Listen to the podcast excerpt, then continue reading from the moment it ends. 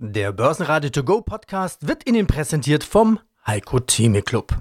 Werden Sie Mitglied im Heiko Theme Club. heiko-theme.de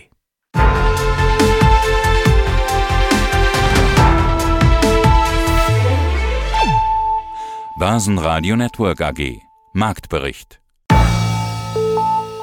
Hallo, Peter Heinrich hier, direkt aus dem Studio vom Börsenradio. An meiner Seite heute, wie immer, der erfahrene Andreas Groß.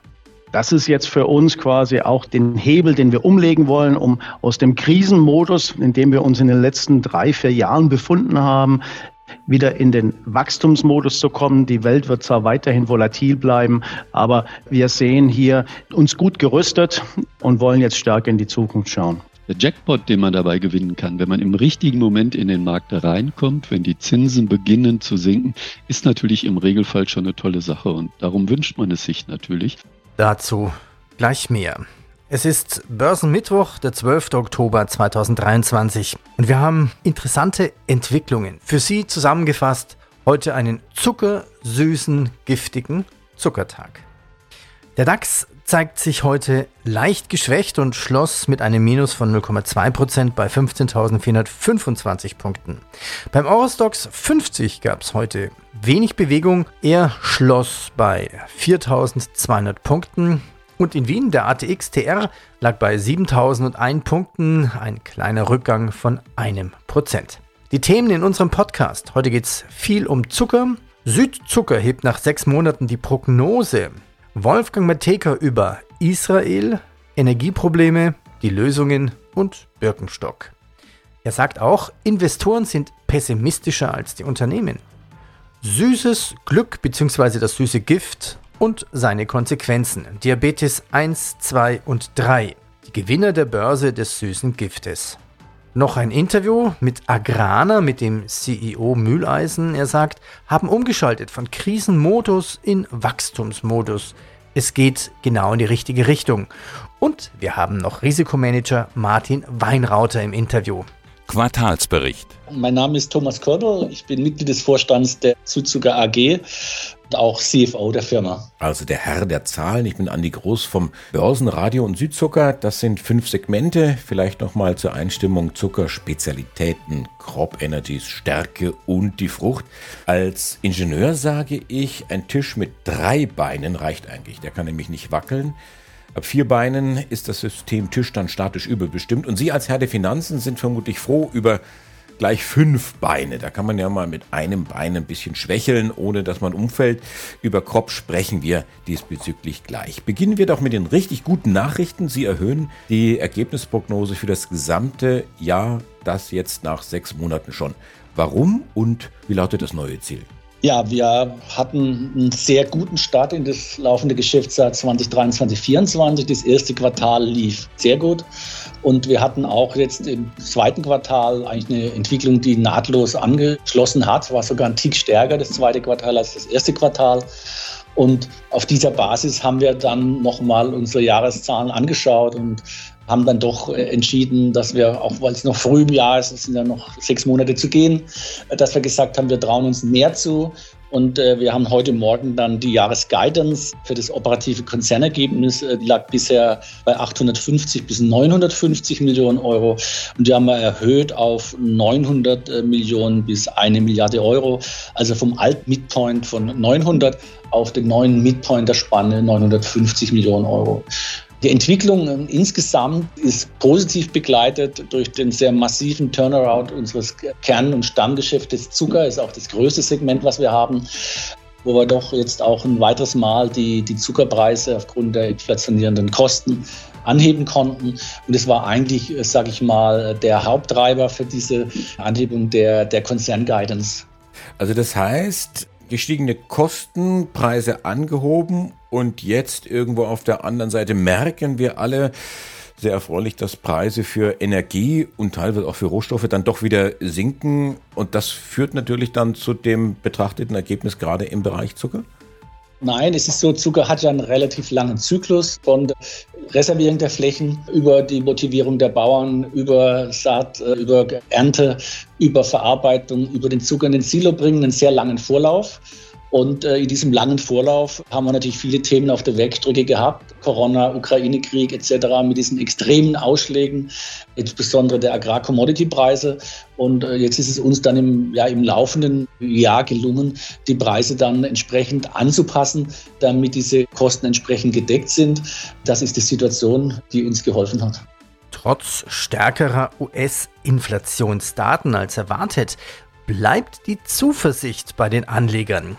Die Wahrscheinlichkeit eines Zinsschrittes der US-Notenbank im November hat deutlich nachgelassen. Das gibt Hoffnung und sorgt für eine positive Stimmung am Aktienmarkt. Doch es bleibt spannend. Der DAX steht aktuell vor einer bedeutenden Widerstandszone von 15.500 Punkten. Es wird erwartet, dass sich hier ein interessantes Kräftemessen zwischen Käufern und Verkäufern abspielen wird. Ja, hallo zusammen. Mein Name ist David Hartmann und ich bin Produktmanager bei der Bank von Tobel Europe AG und dort in dieser Funktion zuständig für die Emission und den Vertrieb von Anlage- und Hebelzertifikaten in den Märkten Deutschland und Österreich. Also Diabetes 1, Pech gehabt, Bauchspeicheldrüse kaputt, defekt, geht nichts mehr. Diabetes 2, die Bauchspeicheldrüse, ja, das hat man eigentlich quasi Diabetes 2 alles angefressen. Äh, meine Mutter selber hatte starke Demenz, bevor sie gestorben ist. Und da sagte der Arzt, im Prinzip ist es eigentlich Diabetes Stufe 3 sozusagen. Also ganz wichtig, auf das Gewicht achten, äh, auf das Essen achten. Ich kenne dich ja, du bist ja sauschlank. Du hast ja ein BMI von 5 wahrscheinlich und ich von mindestens 25. Das glaube ich nicht. Okay, 27. Wann wird es denn eigentlich gefährlich? Naja, man spricht so zwischen 25 und 30 von Übergewicht und ab 30 ist es dann adipös, sprich wirklich schweres, krankhaftes Übergewicht. Und spätestens da sollte man dann wirklich auch auf die Bremse treten. Ja, man sollte auf jeden Fall was tun. Was sind denn Meilensteine jetzt bei der Diabetesbehandlung? Ja, das fängt schon relativ früh an, so vor circa 100 Jahren oder länger als 100 Jahre. 1921 hat man eben das Hormon Insulin entdeckt und hat eben dann auch erkannt, dass das dafür zuständig ist oder verantwortlich ist, um den Blutzuckerspiegel zu regulieren und hat auch quasi die ersten Insulinpräparate auf den Markt gebracht. Das ging dann 1970 mit fortschreitender Technik eben weiter, indem die ersten Blutzuckermessgeräte entwickelt wurden. Das hat natürlich das, dieses komplette Thema Diabetes-Management auch ein bisschen einfacher gemacht. Und mittlerweile sind wir halt so weit, dass eben auch Präparate auf den Markt gebracht werden, die einerseits den Insulinspiegel regulieren sollen, aber auch den angenehmen Nebeneffekt eben haben, dass sie auch gewichtsreduzierend funktionieren. Das bedeutet, dass es dann eben nicht mehr nur rein reagieren auf die Krankheit und die, die Ursache quasi behandeln, sondern dass man da schon jetzt auch präventiv eben vorgehen kann. Kommen wir zu ein paar Unternehmensnachrichten. Novo Nordisk erreicht ein neues Allzeithoch. Die Aktie erreichte ein beeindruckendes Plus und konnte in nur drei Tagen fast 9% zulegen. Jetzt bei Redaktionsschluss steht die Aktie bei 185 Euro. Das Vorstandsinterview. Quartalsbericht. Mein Name ist Markus Mühleisen und ich bin der Vorsitzende des Vorstandes der, der Agrana AG. Also die Ergebnisse legen zu auf der Seite Frucht und Zucker, das zum Teil sehr deutlich, Stärke, aber eben nicht. Wenn ich Sie richtig verstanden habe, ist das für Sie jetzt zunächst ein Übergangseffekt. Absolut richtig. Gerade im Segment Stärke sehen wir eigentlich großes Wachstumspotenzial. Und was man hierbei, wenn man die Ergebnisse des Segments Stärke anschaut, auch immer ein bisschen im Hinterkopf halten muss, ist, dass wir im letzten Jahr, in der ersten Jahreshälfte, viel Rückenwind hatten durch sehr hohe Ethanolpreise. Das wiederum hat das Gesamtergebnis im Bereich Stärke in der ersten Jahreshälfte letzten Jahres gestützt. Dieses Jahr sind die Energiepreise und die Ethanolpreise viel niedriger. Das heißt, wir haben diesen Rückenwind nicht und das wird sich jetzt in der zweiten Jahreshälfte im Bereich Stärke auch wieder normalisieren und dann eben sehen wir großes Wachstumspotenzial und auch das, was wir jetzt beschreiben in unserer neuen Wachstumsstrategie Sustainable Value Growth, wo wir zum Beispiel auch den Bereich biobasierte Materialien als ein großes Zukunftsfeld für uns identifiziert haben. Und viel wird davon im Bereich Stärke sein. Das heißt, das Thema Abschaffung der Plastiktüten, ersetzen durch Tüten aus Stärke. Da ist ja Österreich, wenn ich das so richtig verstanden habe in der Vergangenheit, ist der Vorreiter. Was ist eigentlich da mit dem restlichen europäischen Markt, mit dem deutschen Markt? Gibt es bei uns jetzt noch Plastiktüten? Ich weiß es gar nicht. Und wenn, dann sind sie sauteuer. Also Plastik wird natürlich nicht komplett äh, verschwinden, weil Plastik äh, auch auf fossiler Basis äh, noch eine gewisse Daseinsberechtigung hat. Aber ganz klar, es gibt in ganz vielen Bereichen die, die Anstrengungen, Plastik und synthetische Materialien, die auf Basis fossiler Rohstoffe hergestellt werden, durch Rohstoffe zu ersetzen, durch Materialien, die, die auf Basis von nachwachsenden, von natürlichen Rohstoffen sind. Und da sehen wir uns als Agrana besonders gerüstet und in einer guten Ausgangsposition. Und äh, wir haben hier auch schon einige Produkte auf dem Markt. Sie haben es angesprochen mit äh, abbaubaren Plastiktüten auf Stärkebasis, die, wo wir heute schon äh, in diesem Markt aktiv sind. Und da sehen wir großes Wachstumspotenzial, gerade in diesem Bereich biobasierte Materialien, auch in Zukunft. Und dann darüber hinaus, ja, auch in unseren anderen Segmenten und in weiteren Zukunftsfeldern sehen wir auch viel Wachstumspotenzial. Und das ist jetzt für uns quasi auch den Hebel, den wir umlegen wollen, um aus dem Krisenmodus, in dem wir uns in den letzten drei, vier Jahren befunden haben, wieder in den Wachstumsmodus zu kommen. Die Welt wird zwar weiterhin volatil bleiben, aber wir sehen hier uns gut gerüstet und wollen jetzt stärker in die Zukunft schauen. Rheinmetall macht Schlagzeilen. Die Aktie des Unternehmens stieg nach positiven Aussichten der Analystin Daniela Costa um nahezu 14 Prozent innerhalb einer Woche. Gute Nachrichten bei Symrise. Nach positiven Zahlen des Konkurrenten Givendor konnte auch Symrise punkten und legte ordentlich zu. Grüß Gott, Wolfgang Mateka von Mateka Partner Asset Management. Okay, also es hat sich ja auch relativ schnell wieder beruhigt am Dienstag an den mhm. Märkten, der Nahostkonflikt, er ist alt. Ebenso natürlich die Spirale aus Gewalt und Gegengewalt. Ja. Aber dass sich das so schnell beruhigt, die Finanzmärkte. Nee, das ist nicht so, zu erwarten. Das so, ist nicht zu erwarten. Also ich denke mal, dass, dass diese Situation den bestehenden Trend äh, in Richtung äh, Verteidigungsbudgets und in Richtung einer stärkeren Awareness, wie man sich und sein Umfeld schützen möchte, zunimmt.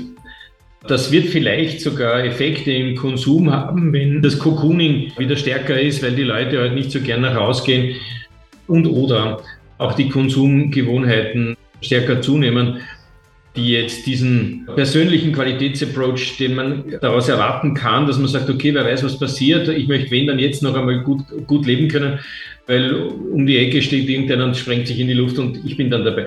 Also solche Gedanken hat man vielleicht in ganz, ganz, ganz kleinen Prozentsätzen, aber die wachsen derzeit, diese Prozentsätze.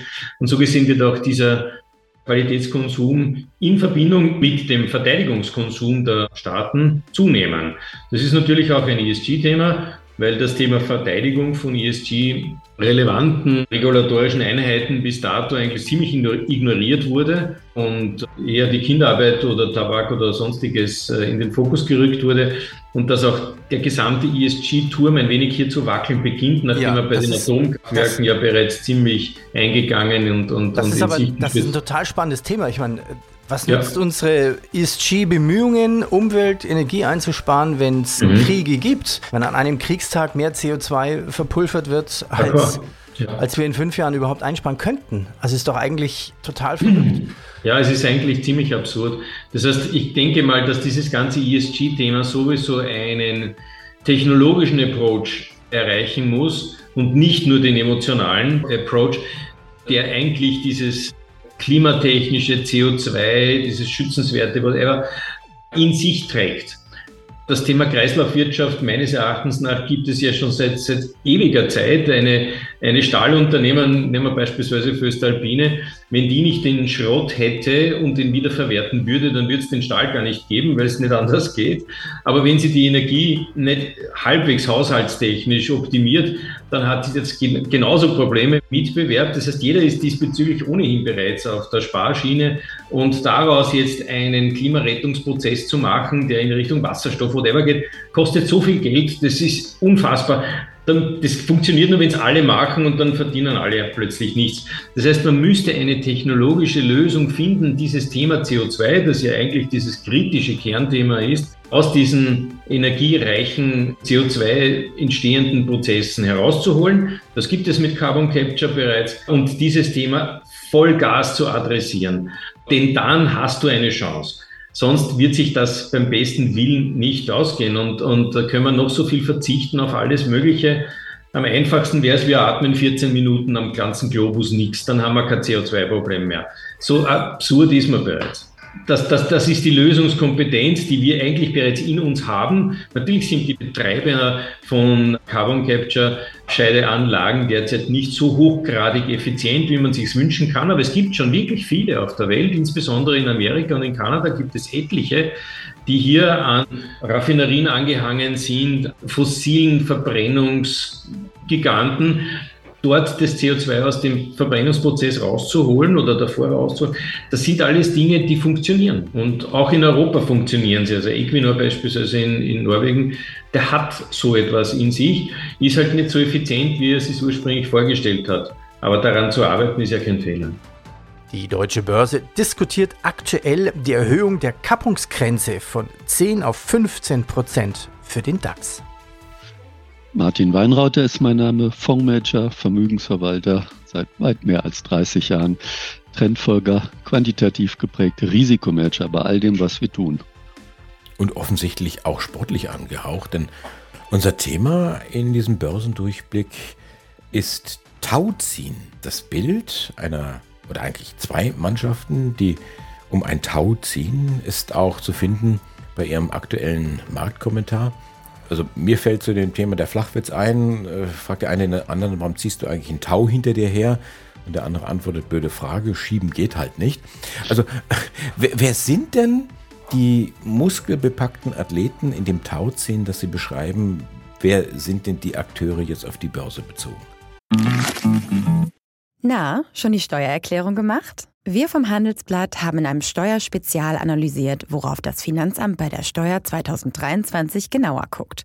In unserem PDF-Ratgeber finden Sie die wichtigsten 16 Neuerungen, Einstiegstipps für Elster und vier Wege, wie Sie das Maximum herausholen. Sichern Sie sich also jetzt das digitale Handelsblatt vier Wochen für nur 1 Euro unter handelsblatt.com slash mehrwissen. Da könnte man verschiedene Teams benennen, die alle am Tau ziehen, aber die großen Protagonisten sind sicherlich die Zentralbanken. Das sind die, die die tiefsten Taschen am Markt haben, gar keine Frage. Wenn die ihre Ziele umsetzen wollen, dann setzen die ihre Ziele auch um, können die anderen machen, was sie wollen. Und das andere sind in diesem Fall Inflationserwartungen. Das heißt, was erwarten die Märkte an Inflationszahlen?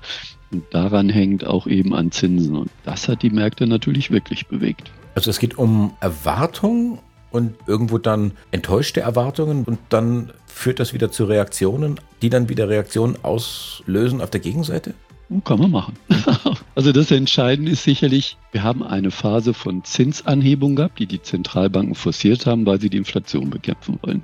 Aber jeder weiß natürlich, irgendwann ist die Phase der Zinsanhebung zu Ende. Und in dem Moment, wenn man dann in den Markt hineinkommt, wenn die Phase der Zinsanhebung zu Ende ist, vielleicht kleines Plateau, und dann beginnt die Phase der Zinssenkung, das ist natürlich ein super interessanter Zeitraum, in dem man investiert sein kann. Und darauf ging die Hoffnung im letzten Monaten, im Sommer des Jahres. Alle Welt sagte, das reicht jetzt. Wir sind in diesem Bereich angekommen, wo die höheren Zinsen so viel Wirkung im Markt entfalten mit dem üblichen Nachlauf, den das hat. Jetzt sind wir so weit, dass die Wirkung erzielt wird, die die Zentralbanken haben wollten, dass der Markt sich beruhigt auf der Inflationsseite. Inflationsraten fangen an zu sinken, Zinsen können anfangen zu sinken, eine super Börsenphase. Das war die Erwartung. Mhm. Man hat gehofft, dass die langfristigen Zinsen, die relativ tief waren, die kurzfristigen nach unten ziehen und genau das Gegenteil ist passiert. Die kurzen Zinsen sind oben geblieben, haben die langfristigen hochgezogen und das hat den Markt richtig durchgerüttelt. Das war Tauziehen einmal richtig heftig ging es zur Sache. Siemens Energy setzt auf Veränderungen und verkauft seine Hochspannungsteile-Sparte an den Investor Triton. EasyJet, der Fluganbieter, investiert insgesamt in 157 neue Airbus-Flugzeuge. Ganz aktuell, da gab es ja auch eine Meldung von Novo Nordisk, die ging dann durch die Decke und die FMC-Aktie wurde quasi mit minus 17 Prozent abgestafft. Grund war eine Studie, Studienerfolg einem Diabetespräparat und man könnte auch richtig, richtig viel Gewicht abnehmen. Also gibt es denn jetzt viele neue Möglichkeiten zur Gewichtskontrolle? Ja, also dieses Präparat von Novo Nordisk, diese in Volksmund genannte Abnehmspritze, Begovi heißt das Präparat. Das ist, hat natürlich große Wellen geschlagen, hängt auch so ein bisschen mit Social Media zusammen. Das ist quasi, na klar, dieser Schönheitstrend. Das bedeutet, dass viele Leute das eben auch benutzen, für die es eben eigentlich gar nicht so vorgesehen ist, um quasi da abzunehmen, die das eigentlich jetzt aus gesundheitlicher Hinsicht eigentlich gar nicht machen müssten, sondern einfach ein Schönheitsideal entsprechen wollen. Das ist eine andere Thematik, aber selbstverständlich ist es schon auch wünschenswert, dass solche Präparate eben auf den Markt kommen und eben dies dann Menschen, die da wirklich an krankhafter Adipositas leiden, ermöglicht haben oder jetzt zukünftig ermöglichen werden, da äh, aktiv quasi Gewichtsmanagement zu betreiben und so, dass sie gar nicht in diesen Teufelskreislauf kommen, beziehungsweise dass sie dann vielleicht schon eine Diabetes 2 Erkrankung vorbeugen können. Zudem muss man sagen, in dem ganzen Thema hat sich auch schon viel in letzter Zeit getan. Also mittlerweile, man sieht es ja auch häufig, dann haben Menschen so, ich sag mal, als ich das erste Mal gesehen da hatte, dachte, das hat mich so ein bisschen ans Kaufhaus erinnert. Die hatten an dem Oberarm da so einen weißen Punkt. Das war so ein bisschen wie im Kaufhaus bei teuren Kleidungsstücken. Die sind dann auch immer so gesichert, dass quasi ein Alarm losgeht und das haben viele Betroffene mittlerweile am Oberarm. Das sind zum Beispiel sogenannte Insulinpumpen, die dann gemeinsam mit einem Sensor eben dafür sorgen, dass das Insulin reguliert in dem Blutkreislauf abgegeben wird. Das heißt, die betroffenen Personen müssen sich dann nicht mehr selbst spritzen, sondern da arbeiten eben Sensor und Pumpe zusammen. Erleichtert den Betroffenen natürlich unheimlich das Leben und ja, ist natürlich auch, also es ist natürlich auch ein Riesenmarkt, das muss man ganz ehrlich auch zugeben und dementsprechend auch aus Anlegersicht natürlich lukrativ und interessant. Themawechsel ja. auf die Börse in die USA. Private Frage natürlich vorweg. Tragen Sie oder zu Hause oder im Büro ab und zu mhm. mal Birkenstock-Schuhe? Die Birkenstock-Aktie startete jetzt mit 41 Dollar ja. an der Wall Street. 9, ja. Dann 11 Prozent unter dem Ausgabepreis. Mhm so ein typischer Vorgang. Es lohnt sich ja oft nicht, ein IPO gleich zu kaufen, sondern erstmal ein bisschen zu warten, also nicht sofort dabei zu sein. Also ich, ich gebe es zu, ich, ich hatte einmal in meinem Leben, in meiner Jugend Birkenstock, die hat mir eine Tante geschenkt. Die waren bequem, aber ich habe sie eigentlich nicht getragen, weil sie vom Image her so irgendwo diesen Old Man-Style mit Socken in den Sandalen hatten. Das war halt in der Jugend, wenn du 17 bist, dann tragst du sowas ehrlich gesagt nicht ganz gern. Ich habe mir die Company Story durchgelesen und ich bin eigentlich überrascht, dass die nicht so gut läuft. Ich halte die Birkenstock Gesellschaft an sich, so wie sie jetzt auch geführt ist und wie sie sich präsentiert und wie sie in Wirklichkeit darstellt, für eine sehr gute Firma. Und das, das Modemomentum, das in den Schuhen natürlich immer wieder drinnen steckt, da gibt es so viele Beispiele etc.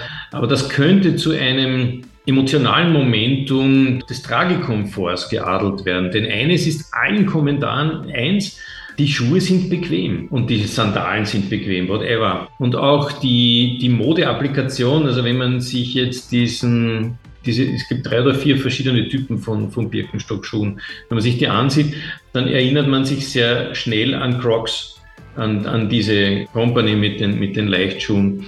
Und ich denke, dass das Momentum bei Birkenstock nicht unmöglich positioniert ist, eine solche Entwicklung auch bei Birkenstock ableiten zu lassen. Und ich glaube daher, dass die Basis für ein solches modeaffines Wachstum äh, mehr als gelegt ist. Also ich, ich schaue mir die Aktie wirklich an und bin gar nicht so unglücklich, dass ich jetzt bei, bei einem IPO nicht dabei gewesen bin, aber jetzt bei, bei 40, 90 oder so muss man sich ansehen, wie der Markt darauf reagiert. Denn das, das hat Potenzial, finde ich. Okay, das heißt, Sie kaufen eher die Aktie und dann die Schuhe.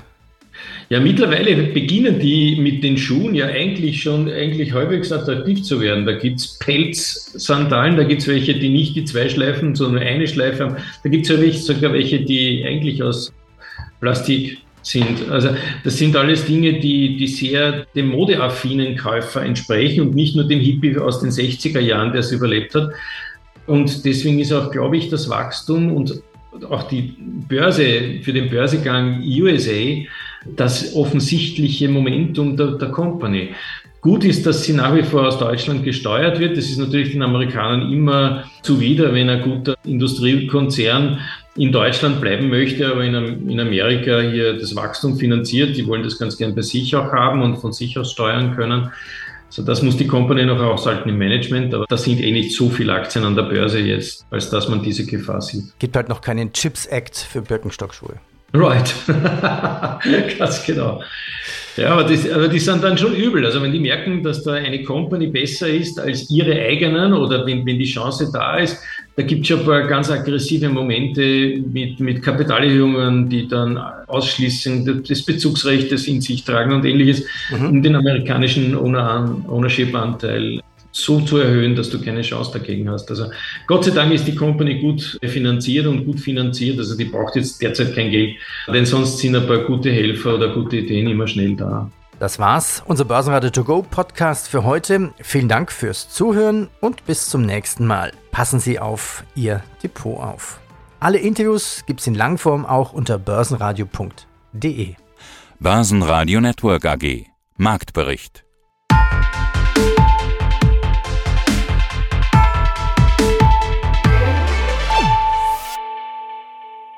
Das Börsenradio Nummer 1.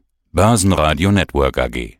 Der Börsenradio To Go Podcast wurde Ihnen präsentiert vom Heiko Theme Club. Werden Sie Mitglied im Heiko Theme Club. heiko-theme.de